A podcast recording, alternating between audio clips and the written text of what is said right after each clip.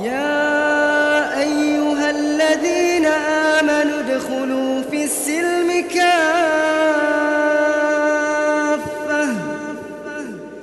ادخلوا في السلم كافة. ادخلوا في السلم كافة.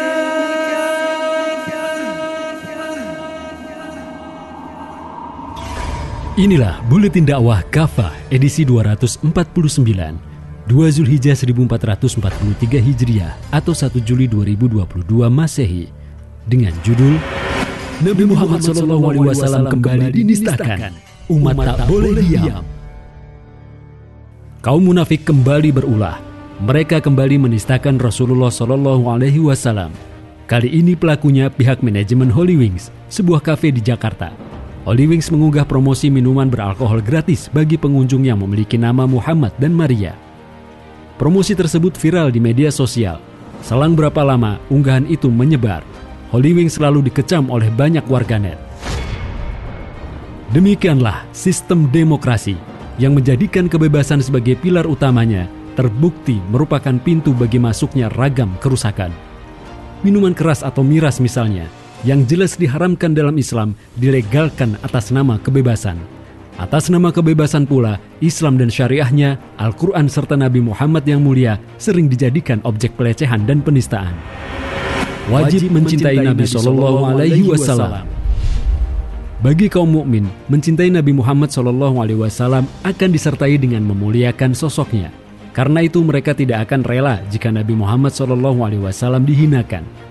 Mencintai baginda Nabi Muhammad SAW tentu tidak seperti mencintai sesama insan. Kecintaan seorang muslim kepada beliau harus di atas kecintaan kepada yang lain, baik harta, kedudukan, jabatan, keluarga, bahkan dirinya sendiri. Baginda Nabi Muhammad SAW bersabda, belum sempurna iman salah seseorang di antara kalian hingga ia menjadikan aku lebih dia cintai daripada orang tuanya, anaknya, dan segenap manusia. Hadis riwayat Al-Bukhari. Pada suatu hari Umar bin Khattab radhiyallahu an berkata kepada Rasulullah Shallallahu alaihi wasallam, "Wahai Rasulullah, sungguh engkau lebih aku cintai dari segala sesuatu kecuali dari diriku sendiri." Beliau menjawab, "Tidak, demi Allah, hingga aku lebih engkau cintai daripada dirimu sendiri." Berkatalah Umar, Demi Allah, kalau begitu sekarang engkau lebih aku cintai daripada diriku sendiri. Hadis riwayat Al-Bukhari. Karena itu mencintai baginda Nabi Muhammad SAW hukumnya wajib. Allah Subhanahu wa taala mengancam dengan keras siapa saja yang cintanya kepada Rasulullah SAW terpalingkan oleh kecintaan kepada yang lain. كان آباؤكم وأبناؤكم وإخوانكم وأزواجكم وعشيرتكم وأموال اقترفتموها وتجارة تخشون كسادها ومساكن ترضونها أحب إليكم من الله ورسوله وجهاد في سبيله فتربصوا حتى ياتي الله بامره والله لا يهدي القوم الفاسقين Yang artinya, katakanlah jika bapak-bapak, anak-anak, saudara-saudara, istri-istri, dan keluarga kalian, juga harta kekayaan yang kalian usahakan, perniagaan yang kalian khawatirkan kerugiannya, dan tempat tinggal yang kalian sukai adalah lebih kalian cintai daripada Allah dan Rasulnya, serta dari berjihad di jalannya, maka tunggulah sampai Allah mendatangkan keputusan atau azabnya.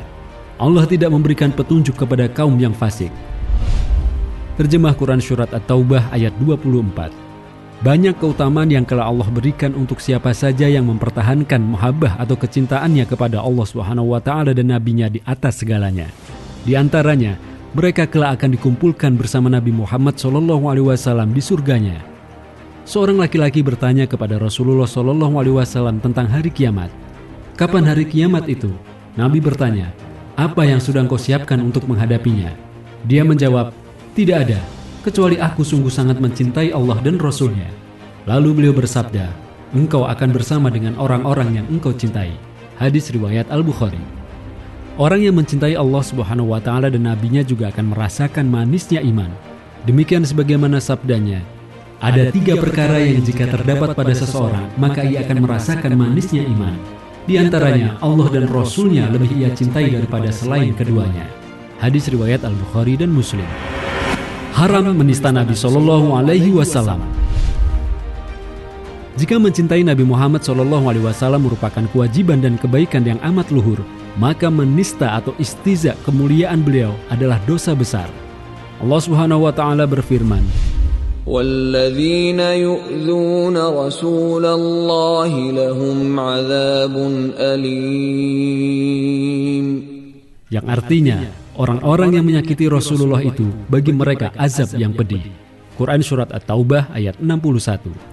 Allah Subhanahu wa taala juga berfirman, إن الذين يؤذون الله ورسوله لعنهم الله في الدنيا والآخرة وأعد لهم عذابا مهينا yang artinya sungguh orang-orang yang menyakiti Allah dan Rasulnya itu Allah melaknati mereka di dunia dan di akhirat. Allah pun menyediakan bagi mereka siksaan yang menghinakan. Quran surat Al-Ahzab ayat 57. Lalu apa saja yang terkategori menistakan baginda Nabi Muhammad Shallallahu Alaihi Wasallam? Syekhul Islam Ibnu Taimiyah telah menjelaskan batasan tindakan orang yang menghujat Nabi Muhammad Shallallahu Alaihi Wasallam, yaitu kata-kata yang bertujuan meremehkan dan merendahkan martabat beliau, sebagaimana dipahami kebanyakan orang. Terlepas perbedaan akidah mereka, termasuk melanat dan menjelek-jelekan.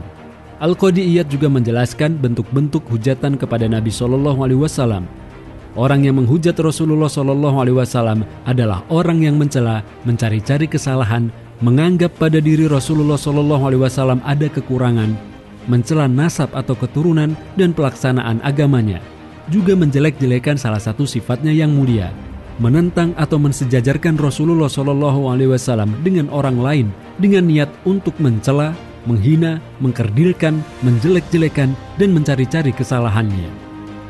Masih menurut Al-Qadiyat, ketika seseorang menyebut Nabi Shallallahu Alaihi Wasallam dengan sifatnya seperti anak yatim atau buta huruf, meski ini merupakan sifat beliau, tetapi jika labelisasi tersebut bertujuan untuk menghina beliau atau menunjukkan kekurangan beliau, maka orang tersebut sudah layak disebut menghina beliau.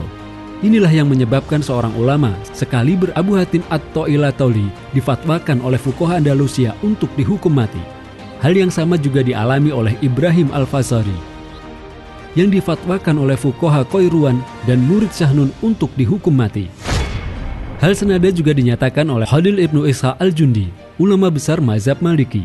Kata beliau, siapa saja yang mencela Nabi Shallallahu Alaihi Wasallam, melaknat, mengejek, menuduh, merendahkan, melabeli dengan sifat yang bukan sifat beliau, menyebutkan kekurangan pada diri dan karakter beliau, merasa iri karena ketinggian martabat ilmu dan kezuhudannya, menisbatkan hal-hal yang tidak pantas kepada beliau, mencela beliau dan lain-lain, maka hukumannya adalah dibunuh. Karena itu, membuat iklan promosi miras dengan menawarkan minuman gratis bagi pengunjung yang bernama Muhammad merupakan penistaan yang sangat keterlaluan. Sebabnya, bisa dipastikan bahwa itu bermaksud mengolok-olok kemuliaan Nabi besar Muhammad Wasallam. Umat tak boleh diam. Penistaan terhadap marwah Nabi Shallallahu Alaihi Wasallam terus berulang karena banyak Muslim dan tokoh-tokohnya memilih diam. Mereka berpikir bahwa diam dan bersabar ketika Nabi Shallallahu Alaihi Wasallam dinista adalah sebuah kebaikan. Padahal bungkamnya mereka membuat penistaan ini kian menjadi-jadi. Mereka pun sebenarnya telah berdosa karena mendiamkan kemungkaran. Mereka seperti lupa dengan sindiran Imam Syafi'i kepada orang yang diam saat agamanya dihina. Siapa yang dibuat marah namun tidak marah, maka ia adalah keledai. Hadis riwayat Al-Baihaqi. Ulama besar Buya Hamka rahimahullah juga mempertanyakan orang yang tidak muncul girohnya ketika agamanya dihina. Beliau menyamakan orang-orang seperti itu seperti orang-orang yang sudah mati. Jika kamu diam saat agamamu dihina, gantilah bajumu dengan kain kafan. Pada zaman Nabi Shallallahu Alaihi Wasallam ada seorang pria yang amat marah kepada istrinya karena terus-menerus menghina Nabi Shallallahu Alaihi Wasallam. Akhirnya sang suami membunuh istrinya tersebut. Ketika kabar ini sampai kepada baginda Nabi Shallallahu Alaihi Wasallam dan pria ini mengakui perbuatannya, beliau bersabda, saksikanlah bahwa darah perempuan yang tertumpah itu sia-sia atau tidak ada tuntutan. Hadis riwayat Abu Daud. Karena itu wahai kaum muslim, marilah kita bela agama kita. Belalah nabi kita yang mulia.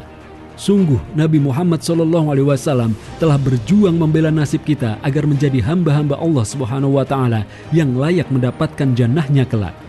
Penistaan kepada beliau terus terjadi karena diamnya sebagian besar dari kita terhadap hal ini.